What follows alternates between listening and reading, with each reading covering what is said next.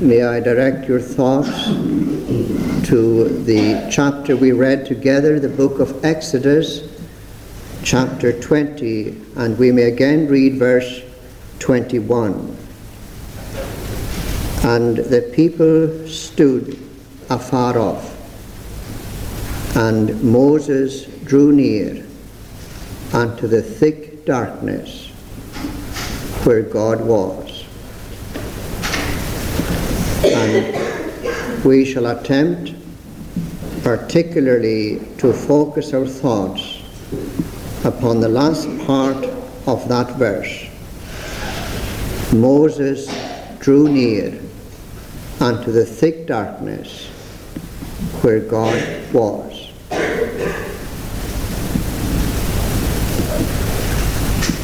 One thinks that perhaps it is a very useful exercise to remind ourselves of who God is. Sometimes, when we look at things from the surface, we incline to think that God somehow needs our help and our prompting. And it would seem that we cherish the fear that the world and its inhabitants was increasingly spinning out of control and that somehow we have something to do along with God. But when we look at Scripture I think we see there that we are approaching the revelation of God in a way that Scripture does not allow us. And the first thing that perhaps we might remind ourselves this evening of the impenetrable nature of the ways of God. Take, for example, the children of Israel here, the Hebrews. They were chosen for a very special purpose that they might be a blessing to all the nations of the earth. You remember the promise to Isaac, the son of Abraham, in thy seed shall all the nations of the earth be blessed. But what we find in reality here is a situation where these people are in collision with one of the nations, and one of the nations that had played host to them over many years. And we also see that the children of Israel were totally misunderstood by the Egyptians.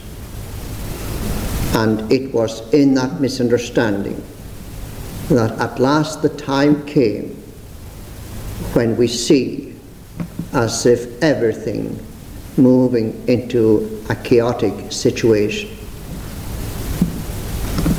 we ask ourselves, was God mistaken in the promise that he gave? Surely not. Surely we are bound to sit down again and look at the situation and see what area of maneuvering Scripture will allow us to entertain right thoughts as we should about God. Now, this nature of God and the ways in which He worked was problematic to the people of the Bible just as it is to us in our own day. We see, for example, the psalmist, we sang it together, Psalm 18, where he says, He, that is God, made darkness his secret place. His pavilion round about him were dark waters and thick cloud of the skies. And we hear the prophet Isaiah calling, Verily, thou art a God that hidest thyself, O God of Israel, thy Saviour. That would almost seem to be a contra- contradiction. A God who hides himself, and yet a God who is a Saviour. How can the two thoughts be compatible? We read in Proverbs that it is the glory of God to conceal a thing, but the honour of kings is to search out a matter. Let us then, for a little while this evening, look at the words before us, and perhaps we might divide it into three ways. We will first look at darkness, and then again at the uh, what is meant by within the darkness, within the darkness where God is. And last of all, we shall look at the treasure of darkness. Well, then, we think of darkness and uh, the dark areas of life.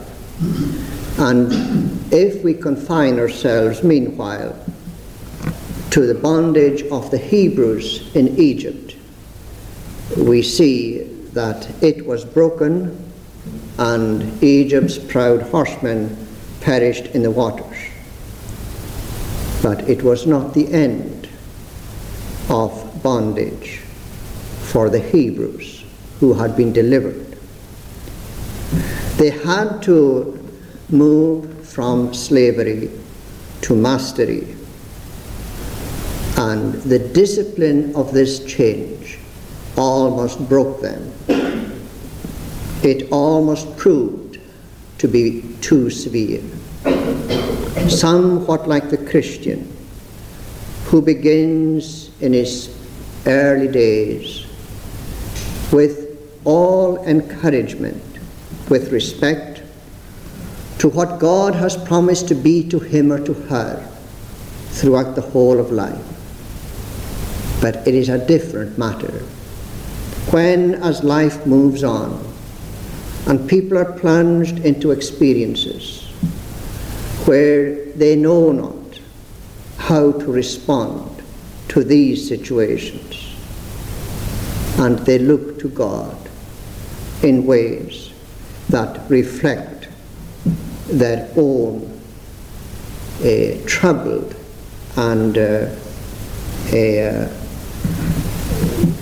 difficult situation, they look at it without realizing how are they going to come out of it. I'm sure often that many of the Bible people must have thought that what was happening to them was the beginning of the end. We certainly see it in King David's life. After having again and again experienced what God could do with a young shepherd man, how he was able again and again to sally out as he fought the enemies of Israel. And as the women folk sang when returned from the wars, Saul has killed his thousands, David his ten thousand, ten thousands. But after a time, when the fires of jealousy had all but eaten up the soul of Saul, we see David isolated in the wilderness, at last coming, coming to the gloomy prediction someday I will fall into the hands of Saul. Someday. It was as if the promises of God weren't real, or at least that they were not equal to the danger and the threats that were all around. Well, we see as the Hebrew people entered into the wilderness of uh, Sinai, that they entered into uncharted areas. And obviously, they required more of God and less of self. They had to move from distrust to trust. And Moses himself had to go through thick darkness as he struggled with his own ideas while implementing the will of God. He had to let go his own plans and trust himself to the will of God. Reality proved that his ideas of his relationship with God had to be modified, had to be changed. He was to be reassured not of his own adequacy, but only of the adequacy of God. And it was because Moses himself had gone into the darkness where God is that he was enabled to give the leadership at this time. It wasn't because Moses was better or greater than those he was leading.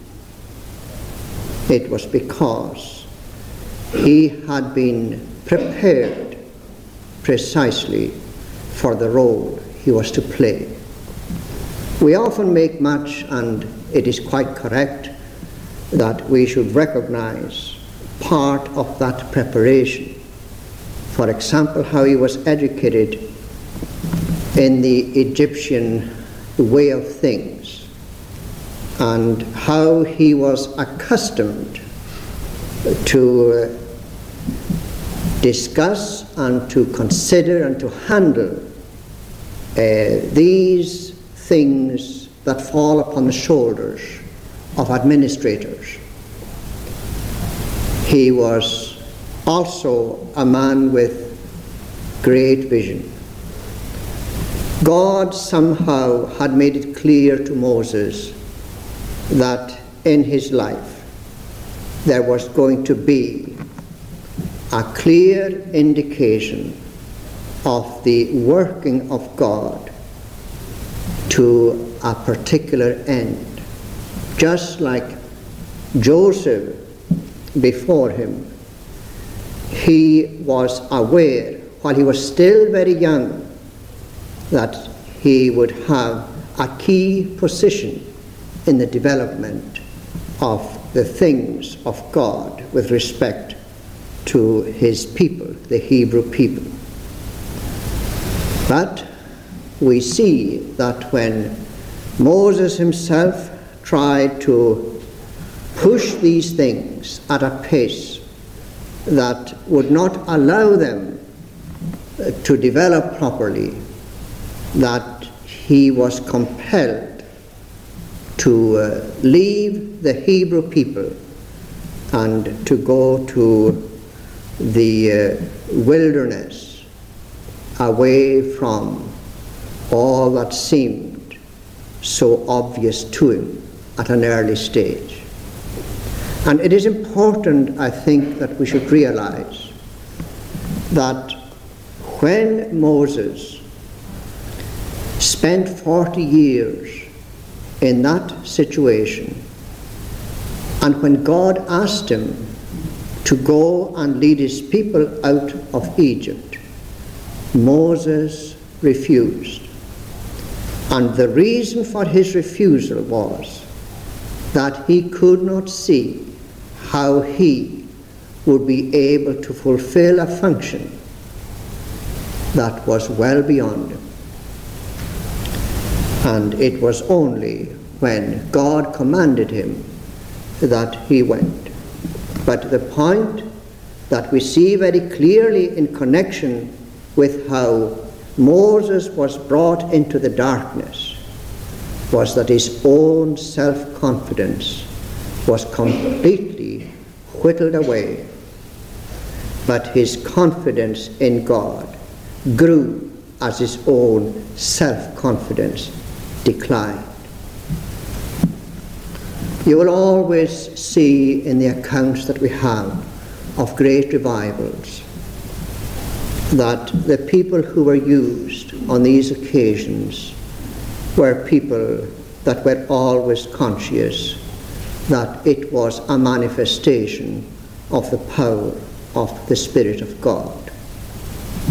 If we read of Burns or of McCheyne or of uh, some of the other movements in the various parts of the United Kingdom, we see how the emphasis was upon what was happening to be of quite a supernatural nature. And when the Spirit of God is working in this way, anybody can preach a sermon, anybody can pray. The very stones cry out. The power of God is throbbing in the very proclamation, so that the words of Scripture come alive. They are like thousands of arrows striking home to the conscience, and people who would not listen and were quite resistant to the pleas and the overtures of the gospel become all ears. They are full of attention, and somehow, for them, the whole situation has taken on a very different scene. Well, we see here when we talk of uh, darkness, that within that darkness God was working. You remember the occasion with Abraham when he was told some 400 years before the bondage of the Hebrew people in Egypt was brought to an end. How he was told about this. God made promise, a promise, give a promise. He said to Abraham, Look now toward heaven and number the stars, if thou be able to number them. And he told him that his seed would be as numerous as the stars, that they could not be counted. And also, Abram was told that he would be given Canaan for a possession. And Abraham asked, How, whereby shall I know that I shall inherit it?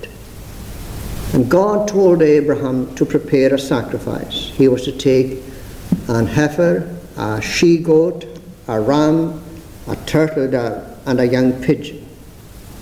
You remember that graphic description as Abraham was waiting over the carcasses that were prepared, how the fowls came down and they were trying to uh, snatch away at, at the uh, animals that were prepared for sacrifice. And Abraham was driving them away. And then Scripture goes on to say, when the sun was going down, a deep sleep fell upon Abraham, and lo, and horror of great darkness fell upon him. God said to him, Know of a surety that thy seed shall be a stranger in a land that is not theirs, and shall serve them, and they shall afflict them four hundred years, and afterward shall they come out with great substance. How was Abraham going to rationalize what God was saying to him? He was telling him that his people were going to multiply in a land where their overlords would become their oppressors. They would be reduced to slavery, but afterwards they would come out of that nation with great substance. It was a wonderful promise, a golden promise, but it was also going to be a severe trial. And let us never forget that it is through much tribulation, the Bible tells us, that believers at last attain to heaven. And I don't think that we should confine ourselves to areas where there is fierce physical, violent persecution of a certain kind. Uh, it is very easy to think of our own covenanting times in Scotland and think with compassion upon what the believers had to endure because of their faith. And we say to ourselves, we in Scotland today don't know what it means to live like that, and neither we do. We would be quite horrified if tonight we were told that we had to get out of our homes, that all that we possessed was to be taken from us, that we were to be penniless, that our children were to be marked out, they were to be harassed, kept out of all uh, positions of uh, advantage where they could better themselves. We would be quite horrified if that were to be true in our case, but that was true concerning them and concerning many others. But having said that, let us remember that there are other ways in which the believer has to fight against sin, against the subtlety of sin, against the subtlety of the powers of darkness. Sometimes, when you visit institutions where people have such problems that they need help for a little while, you will meet there with young men who are strong and who are capable, various kinds. But somehow the pressures of life have come at them in such a way that for a time at any rate it has unbalanced them. And the same powers that press on people in that way affect people whose health is lost. Ordinarily, when you go into a hospital, you may meet with somebody who once was a very strong person, very athletic, full of the joys of living. And you look at the person, he must receive assistance if he's going to sit up in bed. Weakness has affected him to the extent that there seems to be no strength left. It is the same in the spiritual world. And if we are children of God, we will know something of the conflict, the inner conflict, which causes the believer to grow the groanings that are unutterable. We don't know the pressures that people come under, but we do know that wherever believers are, that Satan is coming in order to work at their own corruption and in order to take them into a condition of despair, to enable, to make them break away from the faith that they have in Christ. Well, within that darkness, uh, we see uh, how God was there. Who would have thought away from the grain flats, the well cultured, cultivated plains of Egypt, in that uncivilized, barren wilderness, and particularly in that part of Sinai, that there away in the uh, out of the sight of the vast majority of the uh, thousands of Hebrews that were in their tents, that God was. And who would have thought that the God, the possessor of all the earth, was bringing his people along this tortuous way, bringing them out of the land of Egypt into what proved to be a fiery furnace.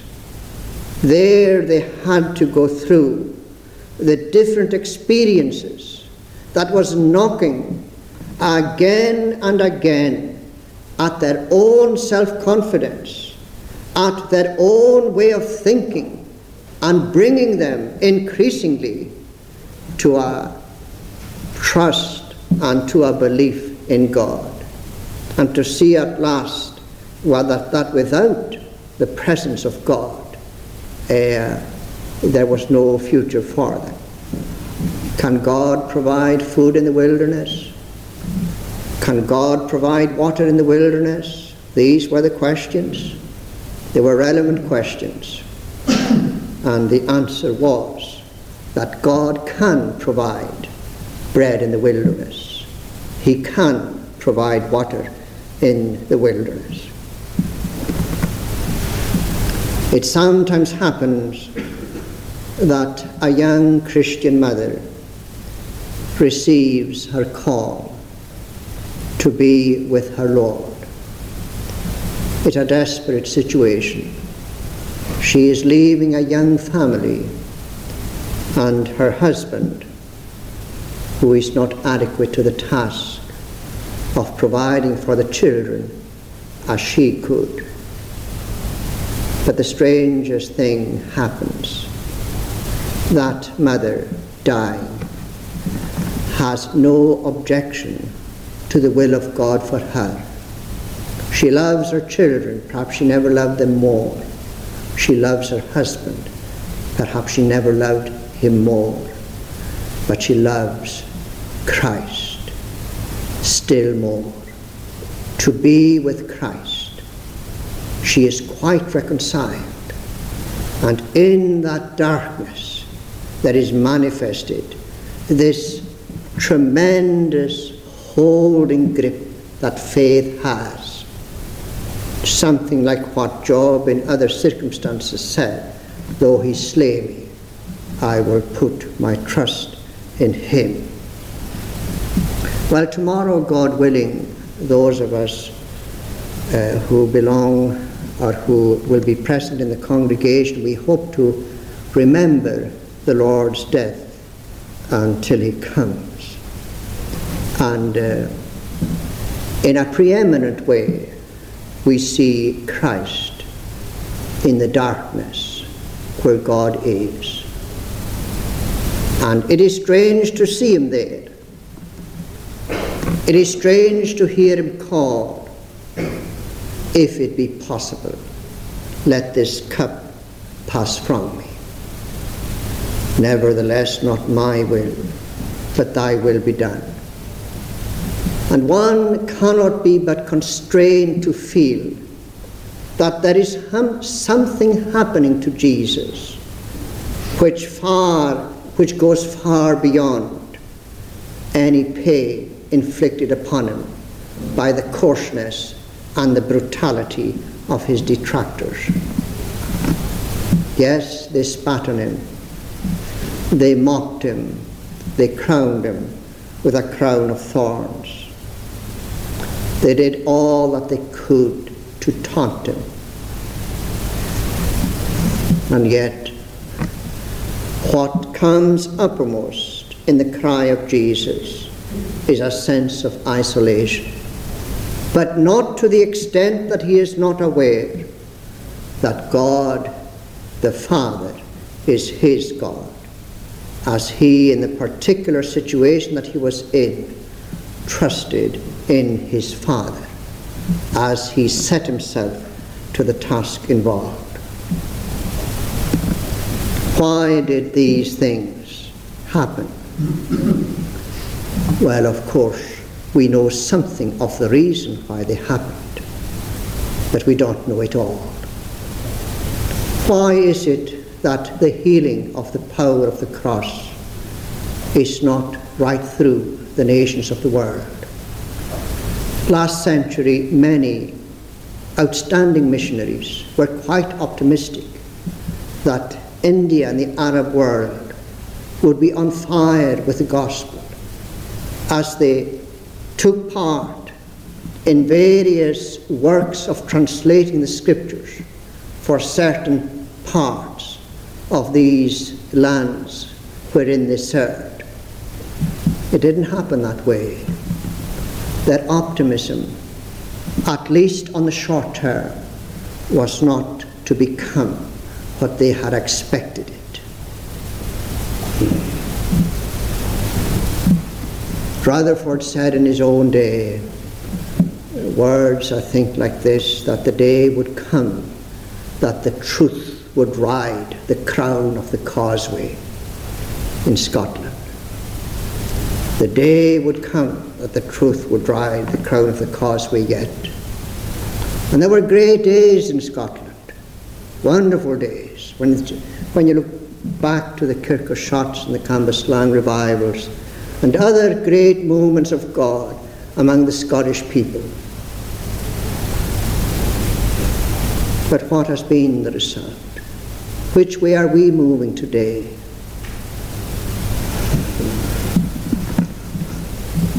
And why is it this way? Is it because there is no physician in Gilead? And I don't think we can explain it by talking about the responsibility of man. Man certainly was made a responsible creature. But surely there is much more to the story than we are able to read presently. What are the treasures of darkness? You remember how Isaiah put it I will give thee the treasures of darkness and hidden riches of secret places, that thou mayest know that I, the Lord, which call thee by thy name, am the God of Israel. This is the paradox of life. God is light, and in him is no darkness at all. Or as we read in Psalm 139, the darkness and the light are both alike to thee. Or as in the darkness, so is the light. When you recall that Galilean storm, when the disciples, laboring to get to the other side, still dark, and suddenly, in the midst of what was threatening to engulf them, they see a miracle that brings them almost to the place of incredulity. They don't believe that it can be Christ. They think it's a spirit. But coming, walking upon the waters to the disciples, into the boat, and immediately they moved to the other side. What have we to say about death being conquered within his own territory? O death, where is thy sting? O grave, where is thy victory? It's all within the revelation of God as it comes to us in Christ. And it is this wonderful Christ of God whose death we hope to celebrate and to remember tomorrow. And if we love the Lord, surely our cry to God is to prepare us that in faith we may receive the symbols of the broken body and the shed blood. It's a wonderful, wonderful privilege. And let us not forget that we must not conclude that the darkness is impenetrable because it is so to us, that there are so many things that we don't understand about God, about ourselves, and about His ways. Let us seek to put our hand in the hand of God. That is what He's inviting us to do. He is a mighty Saviour, able to save unto the uttermost. And may we, with comfort, sit at his table on the morrow and receive the symbols of that wonderful love. Let us pray. Gracious Lord, we would wish to praise Thee, world without end, We know that so much of the suffering that seems so distressing to us is thoroughly meaningful as thou art working things to thine own destined and wise ends. Help us, Lord, to put our trust in thee. And if there are any here this evening of the congregation who may be thinking for the first time of sitting at thy table, give them, Lord, to look at thyself and to what thou hast done, and to move away from what they are in themselves. And we pray for thy people who have professed thy name for many, many years, that thou wilt comfort them and that they will be enabled with joy to receive thy great gospel provision. Lord, have mercy upon us for Jesus' sake. Amen.